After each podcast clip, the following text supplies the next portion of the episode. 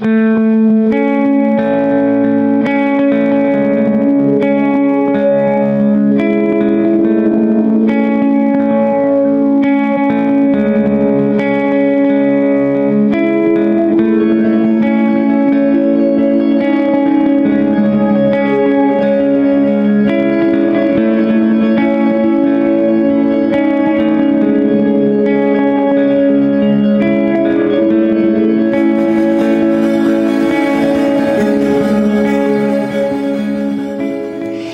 everybody, Tyler Smith here with another More Than One Lesson mini-sode.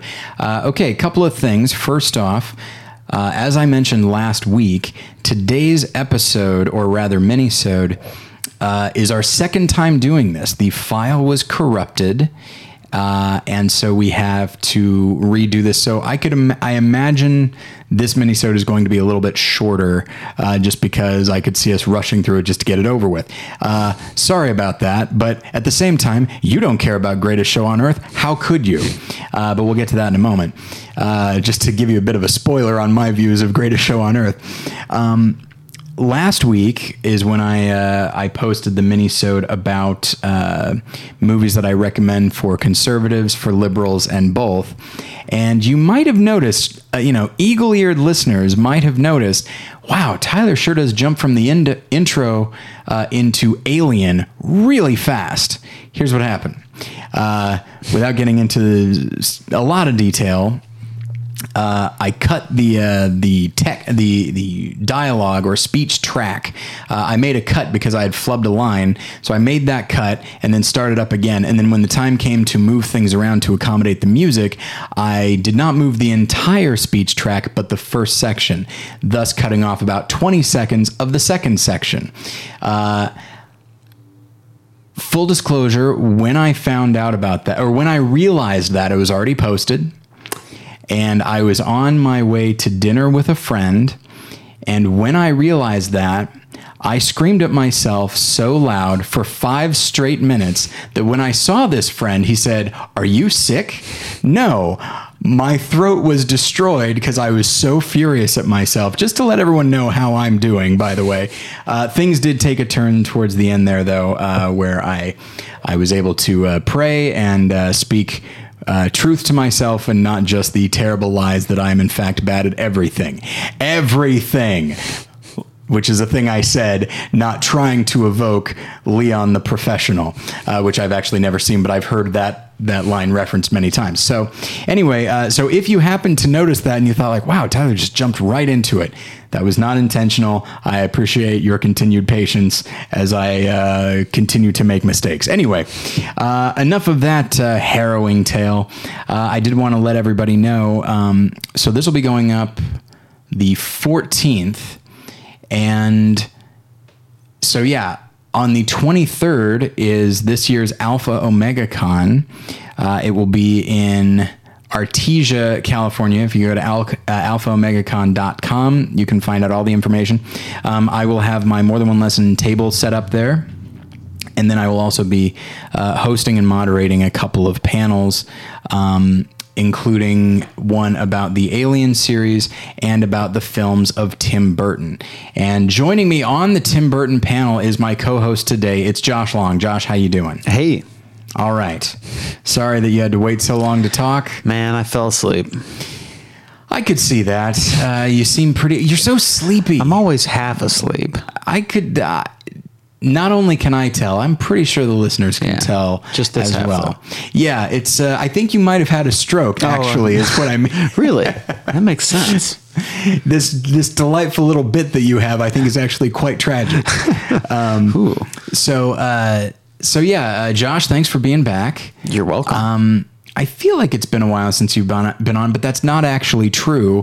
Officially, it's only been two weeks uh, because you and Kale were on talking about comedy. That's correct. But And we recorded that and didgeridoos a lot.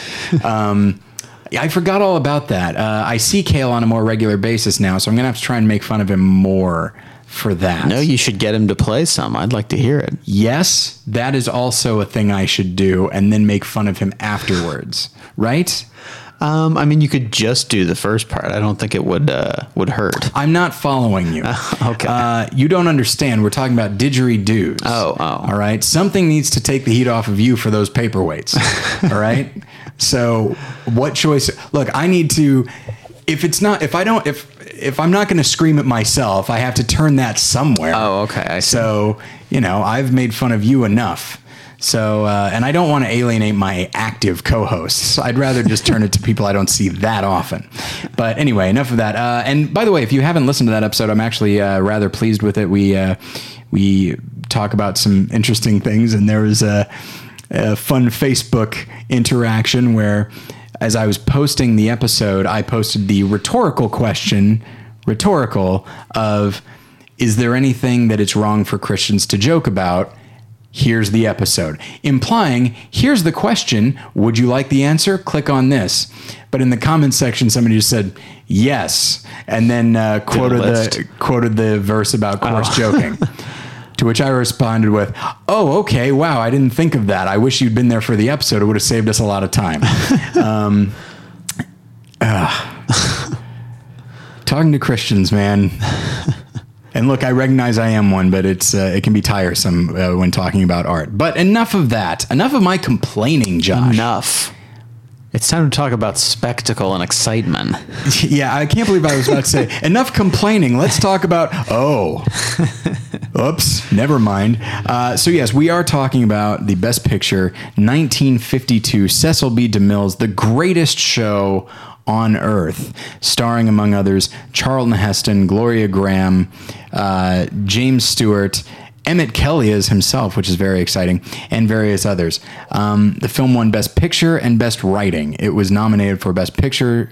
Uh, sorry, it was nominated for Best Director, Costumes, and Editing. All right. Greatest Show on Earth is about the circus In all its glory. in all its.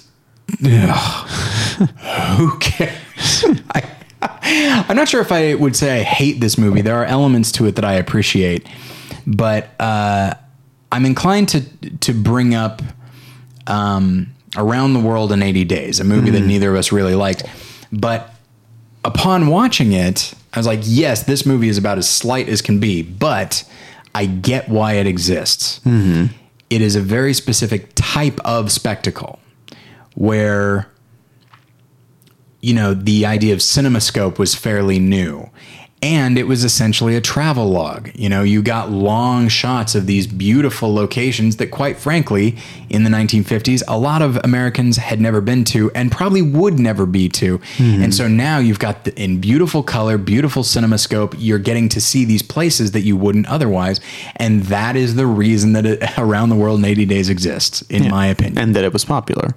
and that it was popular.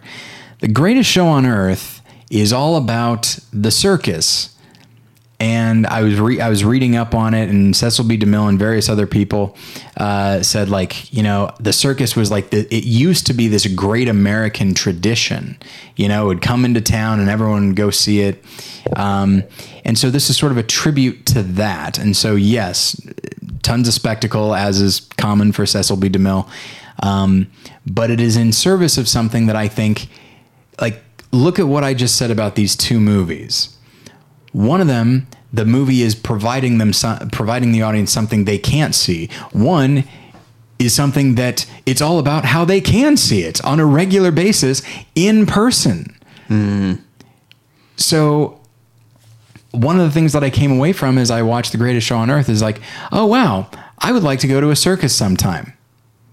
I'd like to actually be there in person as opposed to this, which mm-hmm. is two dimensional. And though it is big, it is not cinemascope. It is not like, it's not as big as being there in person. Like it really just felt like a shadow of the thing that it's trying to to portray.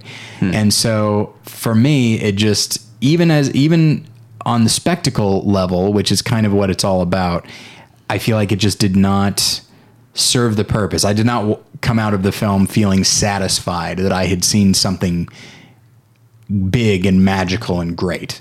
Uh, now, when is the last time you saw this film? I think I it was either college or after college. So it's been a little while since I've seen it. I assume you saw it as a function of it being a Best Picture winner. Yes, I wasn't just uh, interested in it otherwise. Um,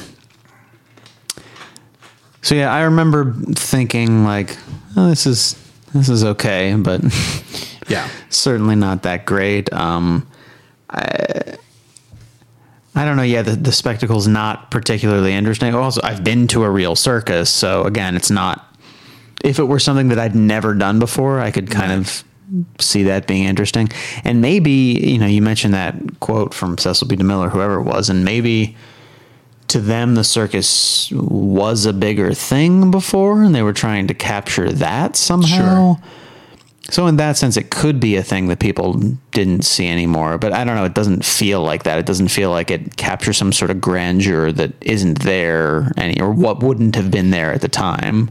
Yeah, uh, I'm I'm reminded of the Disney film Dumbo, which is all about the circus. And yes, there's a sadness. There's a tremendous sadness to that film. But as you see the way the clowns operate, as you see the the circus rolling into town and, and setting up, uh, oddly enough, the animation and the freedom that animation can provide, I feel like that captures the spectacle way better than this, where you actually are seeing excuse me, real elephants and real tigers and, and real trapeze artists and stuff like that. Um, and so, and because I, I'll say this, I have never been to a circus. I've been to Cirque du Soleil, uh, which is different and artsier. And uh, there was a guy who uh, did tremendous things with yo-yos. That uh, look, I recognize everybody did pretty great things, but there was something about like, wow, he seems to be defying gravity. I went and looked him up uh, afterwards. Um, but uh, but yeah, so I've never been. So it's not. It certainly wasn't recapturing anything from me. And the circus. What's weird is there is a circus that kind of comes into Van Nuys from time to time. Yeah, it's, like, close to fairly here. regularly. Yeah. Um, it seems to be horse based. Uh, like there's a lot of horse and like hooved Hmm. animals there. I don't think there's any elephants or anything like that. It seems like a jip. It does a little bit. If you yes. don't get elephants, then what are you paying for? I could see. I do think that the national mood has probably changed since 1952 towards like the treatment of like, like all right let's load these animals onto a train and go to the next town like it does i could see them and let's crack this whip to get Yeah. the animal to do what we want i could see people souring on that yeah, it has kind of turned against that, and uh, you feel like mostly you hear bad things about circuses and how like animals were rescued from her circuses Yeah. and things like that. yeah So, um, so yeah, I feel like it's not a thing you do so much anymore. If you're interested in that because you've never seen it and don't know if you'll ever get to, then yeah, you could go Yeah. watch one of these. But then it might bother you for the same reason that these ones do, because I'm sure those animals are not, you know, treated with by the standards that we'd probably set today. that is that has to be true right um yeah it's uh every time we drive by it because like i said it's fairly frequent in my neighborhood. Um every time we drive by jen who has a real soft spot for animals um i mean most people do um i do as well but she really does like to the point of like tears. Uh, and so she says like oh those poor horses and those poor just everything really. Um, and I believe early on when I first saw that go up, I said like, "Oh, we should go," and she's like, "I can't ever go to that." It's like, "Oh, okay." Uh, note to self: don't like my own curiosity about the circus is not going to win here. you can sneak in there.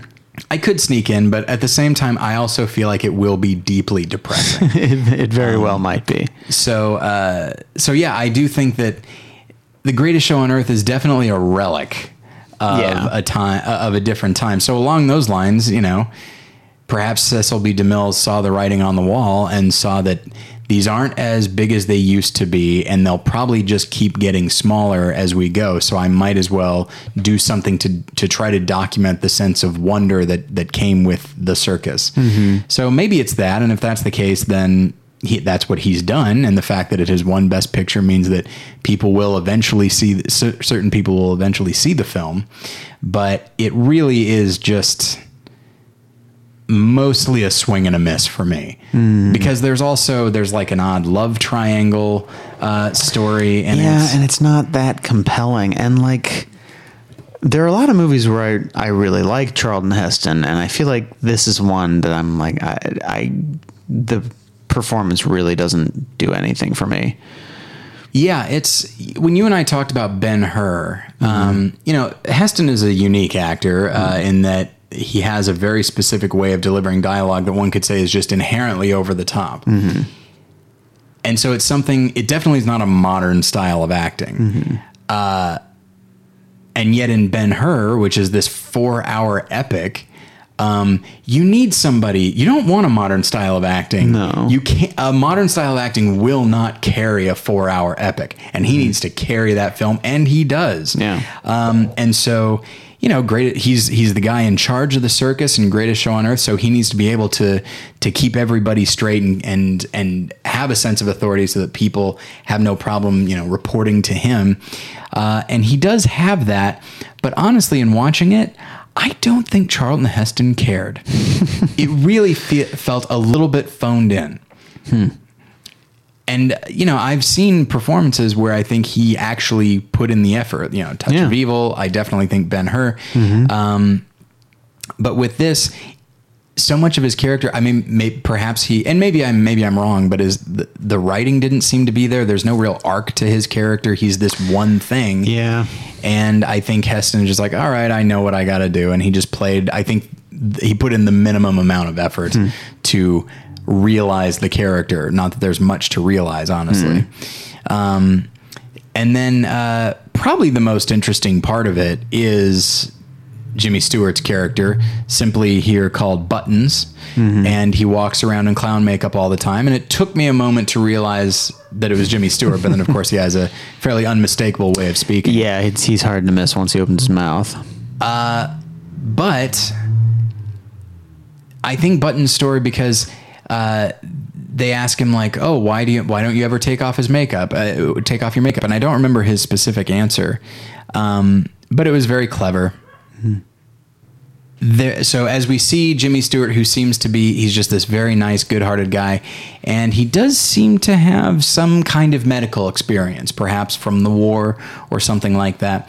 Uh, and then elsewhere, there is a, an investigation um, into this doctor who uh, killed his wife because she was sick. It was essentially a mercy killing, and it doesn't take long for us to be able to tie these two threads together and discover that oh medical experience we don't know his name never takes his makeup off okay i think we've got this Buttons killed his wife. buttons killed his wife and i will say this like in 1952 the idea of a mercy killing Yeah, and the character being seen as sympathetic, Sympathetic. Uh, is strange Yeah. um, but you know, good for them, I guess. And it does make his and he eventually, I will say, eventually he's caught. Um, and it's a, but it's in the midst of like this big uh, crash, this big train crash, because somebody wants to. Uh, uh, sabotage the circus. So I think they like uh, mess with the train tracks, and so the train carrying all the circus performers and stuff goes off the rails, and people are injured, and so Buttons jumps into action, even though there's like uh, a police officer there that is specifically looking at him, and so if he were to do doctor things, that kind of do doctor things, there's got to be a better If way. he goes doctoring, he goes full on doctor, um, then uh, then he will be certainly discovered. But he opts to do it anyway, thus gaining the respect of the very police officer who is arresting him. But he arrests him nonetheless. Um, so, and I'll tell you what's interesting in talking about that big train crash. Um, so that's a spectacle, but it's clearly a model. And then there are several scenes where Charlton Heston is talking to somebody and the, the circus is happening in the background and it's clearly a blue screen. And so like to me, when I think of spectacle, and yes, I recognize that these days what with CG and stuff like that, spectacle means something different. But when I think of an old time spectacle one of the things that I think of is they were there. Yeah. It was all happening. They actually crashed that train. Buster Mm-hmm. Keaton actually blew up that bridge and a train came crashing into the river, probably ruining the ecosystem for years. Or I think David Lean went out into the middle of 120 degree heat. Mm-hmm. Um, like every and and that chariot race it actually Oh, yeah. happened. I believe a stuntman was killed, Mm-hmm. uh, and obviously that's a tragedy. But like, that is what spectacle is, and you cannot fake it. And so, for all for all that we're saying about the spectacle of greatest show on earth, there are moments when he dis- where DeMille tries to to fake it, and I think that I think that contributes to my to it not having the impact on me that I think it was meant to, and maybe that. I won't say viewers at the time were unsophisticated, uh, but I was. I'll say, I'll use the word savvy. I'd say hmm. modern film goers are savvier to old time techniques, hmm. and especially when when we're comparing movies that actually are bigger than life and it's pure ambition and they're not cutting any corners. Something like this looks like half measures. You hmm. know. Around the world in 80 days, they actually went to those Yeah, places.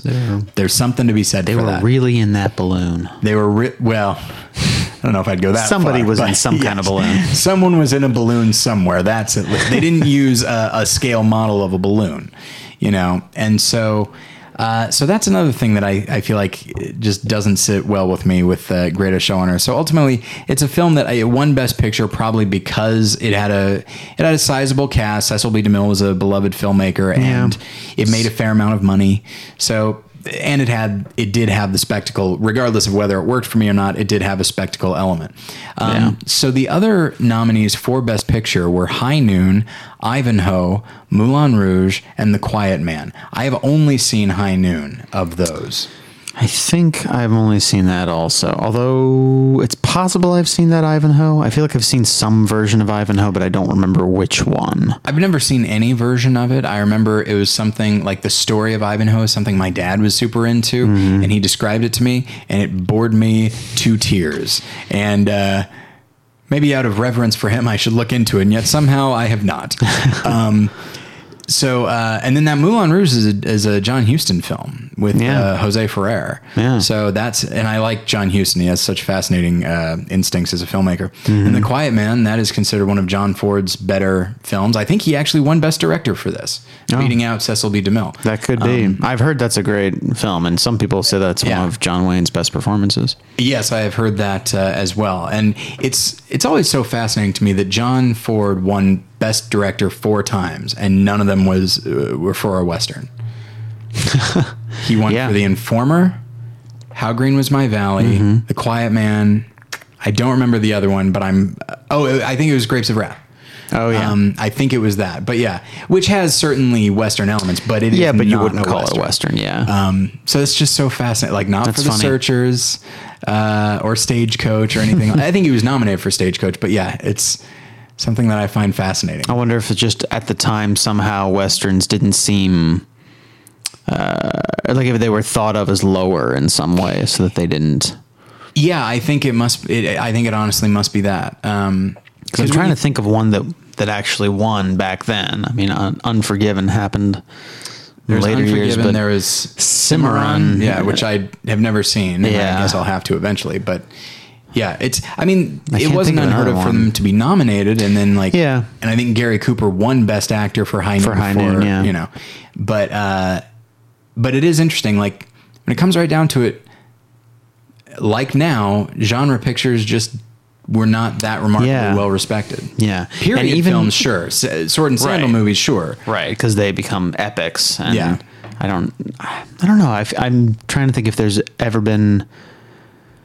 I'm sure there has a western epic, like maybe the How the West How- Was Won or that something, one, yeah. which might have been nominated for picture. I think it was. I don't. I think it was. I don't remember for sure, but yeah, it seems like it. Um, And then there are, there are westerns that seem epic in their tone, but Mm-hmm. officially, like the good, the bad, and the ugly, is not really that epic. It's only it only really follows like three characters: yeah. The good, at the bad, and the ugly. um, And then uh, High Noon almost feels like it gets a nomination because it's a little bit of a twist on the classic western. yeah, Um, and that makes it, you know, that made it into something different, which appealed to people, made it interesting. and there is i don't know if this was viewed it if it was viewed this way at the time i think it was um, that high noon was seen as kind of a mccarthy type situation where this guy is being He's abandoned by one everybody. who will stand up. Yeah. yeah. Um, and so uh, so yeah that one and i think it, i think it won best song that year. Oh, for really? do not forsake me oh my darling.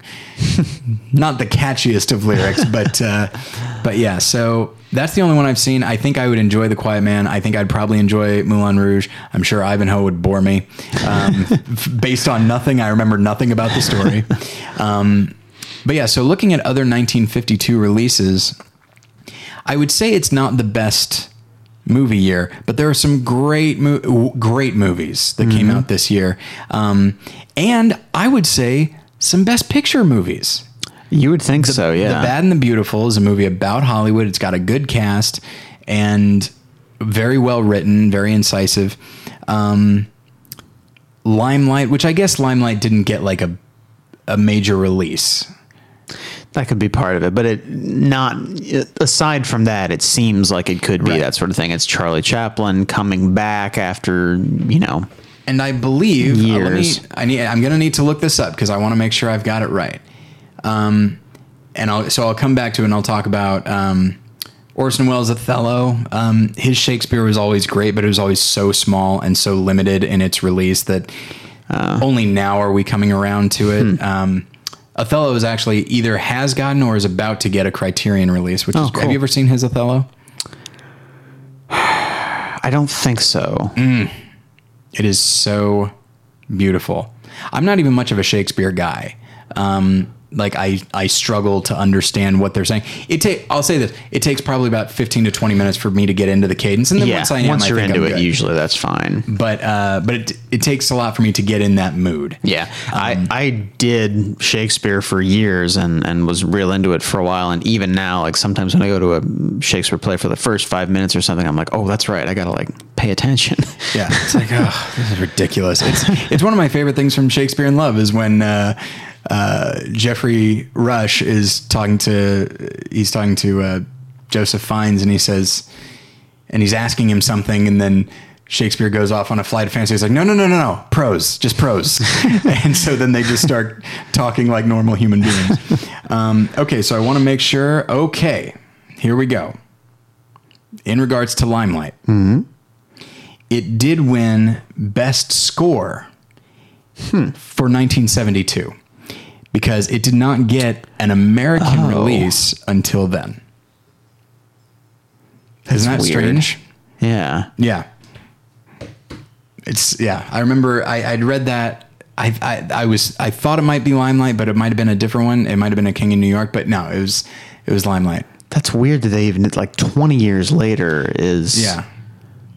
That like- feels like a rule they probably wouldn't uh, go with anymore, Oh no, absolutely not. If if there was a movie that was like nominated for anything nowadays it was 20 years old, everyone would be like, "What? Why is that?" But you can tell it's like everything because Chaplin did his own music, so it's like Yeah. we have an opportunity to give Chaplin an Oscar here. Now he would go on to get a lifetime achievement award, of course. Um, it's like we have an opportunity to give him some kind of competitive Oscar. Yes, we're going to probably bend some rules and we're going to be a little bit ridiculous, but we will give him an Oscar. um, it's it seemed very uh, retroactive in that in that Yeah. regard. Um, Umberto D is a marvelous film. I haven't seen Ikiru, but I've heard great things about it. Forbidden Games came out this year. It's a it's a very uh, solid film, but probably a, a movie that astonishes me that it was not nominated. But I also know it didn't make a great deal of money at the time. Singing in the Rain. Yeah, that's kind of shocking to me that that one's not at least nominated, and, and maybe that shows you something about the box office had that much of a difference on it. It really also, seemed to. It seems surprising to me that it wouldn't have done that well in the box office. Yeah, I wonder. Part of me wonders if, like, well, it's the year after An American in Paris. Maybe people were tired of musicals, but I know that's not true. Yeah. Well, th- being a year after American in Paris definitely does hurt it because that movie did win. So uh, I could certainly see that being maybe the biggest factor for it not getting the nomination. For them saying we can't do, can't nominate a movie that's kind of the same thing. Again, even though in many ways it's not, and I think it's the better of the two. You might recall a conversation we had about Spartacus not being nominated the year after Ben Hur won. Yeah. And so maybe yes, it's this thing. It's like, well, we already did one. Yeah. Let's. We don't have to do another one. Uh, but yes, and we'll be talking about an American uh, in Paris soon. But uh, yeah, Singing in the Rain is a vastly superior film. Yeah. In every possible way. Yeah. Um, and and since then, I mean, if there is any movie that is remembered from 1952, it is Singing in the oh, Rain. Oh yeah. You know, I mean, yes, among film students and stuff, you'll have your Umberto D, you'll probably have Ikiru and stuff like that. But as far as pop culture goes, Singing in the Rain is is considered like maybe the top, maybe the top Hollywood musical ever made. I think there are things I uh, don't love about it, but it's uh, it's pretty amazing. Yeah, I think when they did the originally when they did that AFI best movies, it was the highest musical. I think it was in the top 10 films. It might have been 10. Yeah, it's uh, it's pretty great. It's something that I didn't really care for when I was younger, but uh, TAing for this film history class, the very first film that he shows the class is Singing in the Rain. Oh, cool. And so watching it on the big screen and then just seeing some of those amazing dance numbers, Mm-hmm. and yes, the big ballet sequence, or I guess the the Broadway melody sequence, which just is so far out of what the film is. Uh-huh. Um, it- the students don't care for it, and I got to say, I don't care for it much either. um, but the story and the humor is just something I really appreciate, and yeah, I, I'm sure it's just a function of timing that Yeah. it was not nominated. But Yeah. uh, but yeah, so so if somebody said to you, "Hey, I'm thinking of watching Greatest Show on Earth," what would you say? Uh, I, I mean, I've said this before on here. I think it's one for completionists. Yeah. Uh, otherwise, I wouldn't. Yeah. I wouldn't bother. For my money, yeah, I think I only for that. Like that's the only reason either of us saw it. Um, but uh, I will say that as we've been going along, and when we finally wrap up this series, uh, I think we're gonna go through and either. By we, I mean me, and you can you can be a part of it if you want to, but I could see you opting out because it's time consuming, and I like making lists more than most. Um, essentially, ranking the best pictures, um, and I think for me, Greatest Show on Earth is like a bottom ten.